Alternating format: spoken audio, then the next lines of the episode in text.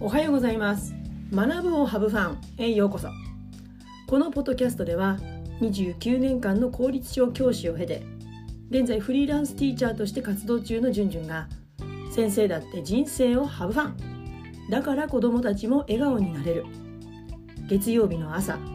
ワクワクできる先生を増やしたい。そんな思いのもと YouTube、ポッドキャストから情報を発信しています。皆さんおはようございます。じゅんじゅんです。今日は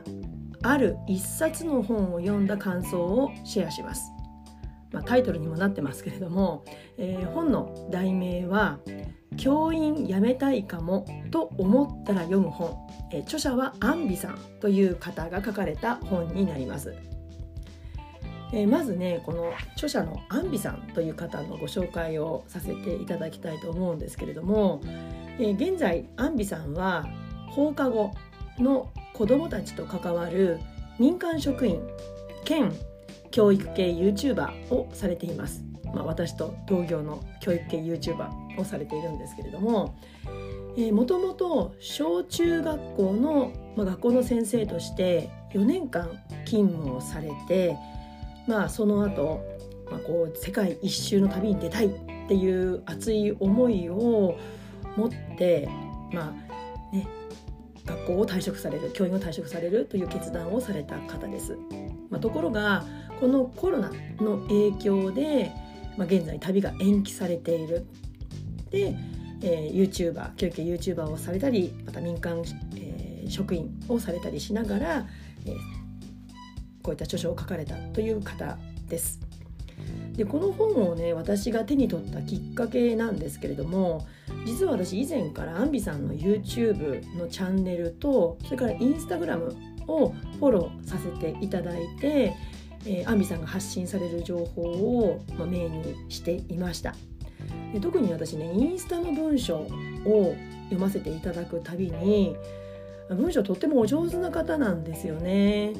で、まあ、こう心にぐっと響く共感する言葉をいただいていました。で、まあ、ある時ねあのインスタの方にも本出しましたっていうお知らせがあったのであこれはもうぜひ読みたいということで、まあ、Kindle で速攻にダウンロードをさせていただきました。まあ、ここからはねその本を読ませていただいた感想をシェアしていきたいと思います。でね私この本を読んで読み終わって感じたことはね教員をね辞めるっ、まあ、もちろん定年退職まで働けば、まあ、全員それはもう、ね、誰しも体験することじゃないですか。でたとえ定年退職まで勤めたと言ってもやっぱりねその60歳以上以降の生活でそれまでの教員生活がガラッと変わるわけですよね。まあ、私病休休職の体験もありますし、まあ、2020年の3月に退職をしてもちろん発信活動をずっと続けていたので何もしないん何をしたらいいのかわからないという状態ではなかったんですけれどもでも病気休職中に何もできない状況にこう追い込まれた時にあ私は教員を辞めたら一体何ができるんだろう何もできないなってこうすごく途方に暮れた時があったんですね。うんなので、まあ、60歳で退職を迎えたとしてもやっぱりその後の人生まあね人生100年とも言われてますからもしかするとね教員をやっていた時間よりもより多くの時間を教員ではない時間を過ごす方過ごすことが長い方も、まあ、中にはいらっしゃると思うんですね。もう私今50代ですけれども今の50代の平均寿命や、まあ、今ね生まれた子どもたちの平均寿命どんどんどんどん上がってきてますよね。ということはやっぱりその後のこともやっぱり考えていくことはとてもとても重要なことだと思いますお金だけではなくてお金ももちろん重要なんだけれどもそれ以外の自分が生きる上でのやりがいだとか何をもってこう貢献していくかとかうん体が動くうちは働きたいと思うんであれば何をして働いていくのかっていうこともやっぱり考えていく必要ってあると思うんですよね。なので私はこれは途中でね20代30代40代50代が定年を迎える前に辞めるという選択をする前に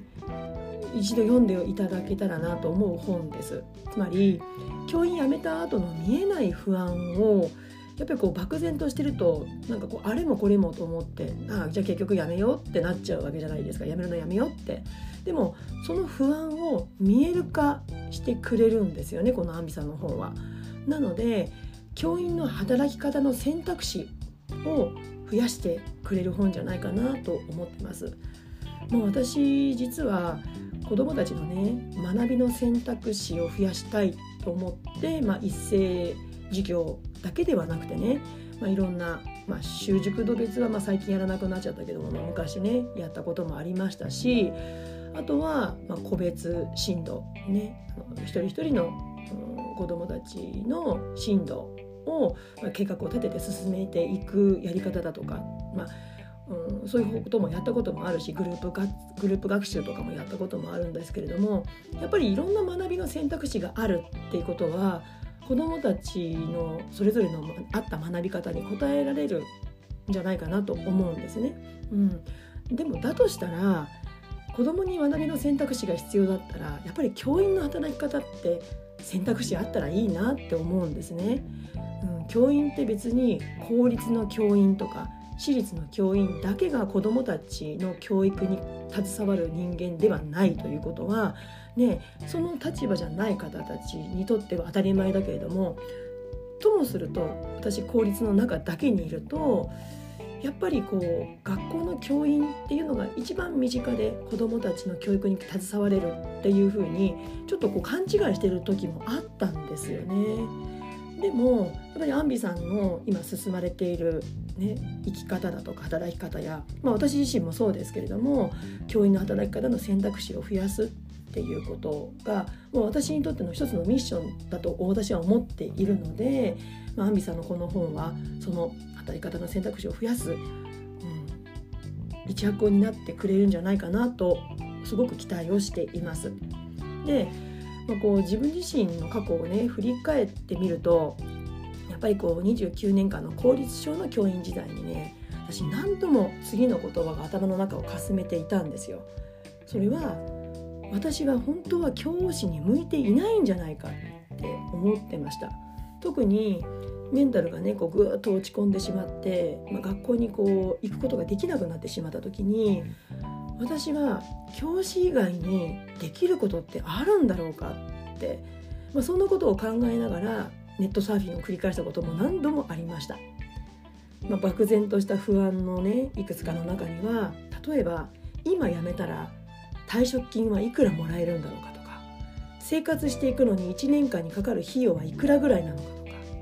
教師を辞めた後に何をして一体自分は収入を得ていくことができるんだろうか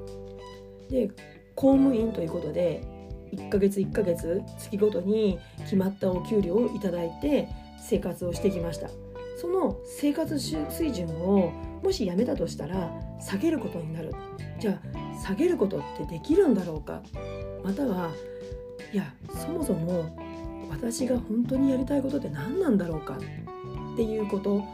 まあ、こういった答えが明確に出るものもあれば、ね、漠然とした不安だけがこう頭の中をぐるぐるぐる回ってしまうっていうそんなサイクルの時期もありました。まあ、でもねこういったことって、ね、こう元気な時にはねよしじゃあちょっと調べてみようとかあじゃあちょっと人の話聞いてみようとかっていうふうにこうポジティブに行動することもできるんですけれども精神的にこうしんどい時になって考えてもあまりいいアイデアって浮かばないんですよね。まあそれが私の今から15年以上も前の話です。まあ、当時はねそんな今みたいに情報なかったしもちろんアンビさんもねあの15年以上も前だったら多分教員学生さんだったと思うんですけども、まあ、そんな本もなかったしね。で今回この、ね、放課後の子どもたちと関わる民間職員兼教育 YouTuber のアンビさんの本を手に取って、まあ、こう最初タイトル見た時にね「教員辞めたいかも」っって書いてあるのを読んだ時にいや結構インパクトありましたね。堂々と教員辞めるって。まあ、長らく教員やってきた私としてはねネガティブに捉えがちですよね。うん、だって大学行って教員目指して大学選んでで採用試験受かってで、まあ、いろんなことを経験しながら教員を続けてくる。でそれをやめるっていうことってやっぱりん？ポジティブにはなかなか考えられなかった、まあ、でも今結局私は退職しましたけれどもでもその時はねポジティブによしこれやりたいっていう気持ちでやめましたけれどもね。うん。でもかつて自分はこう止めどなく出てくる、まあ、さっきお話ししたような不安を抱えていてでまあ一つ一つこう自分がやりたいことって何だろうって今子どもたちと公立学校で過ごすことももちろん楽しいしやりがいも感じているんだけれどもでももっと自分はこういうことをしたいっていうことで一つ一つ不安を希望に変えながらまあね、全部が全部解消されたわけじゃなくて、まあ、いくつかのことに目をつぶって、まあ、大きな決断をして退職を決めたわけなんですけれどもね。うん、でもねこのアンビさんの本は別にね教員やめましょうって別に煽ってるものでは全くないです。うん、あのタイトルからするとうん、なんかちょっとそんな風に思われる方ももしかしたらいるかもしれないけど全くそんなことないです。やめたいかもと思ったら読む本なのでやめましょうっていう本では全くありません。ただねかつての私のように子どもたちと関わることは続けていきたいでも学校という枠組みの中で教師という立場で子どもたちと関わることに違和感を感じていたりとかもちろん教師という仕事には誇りを持っている。でも今のこの働き方をしていては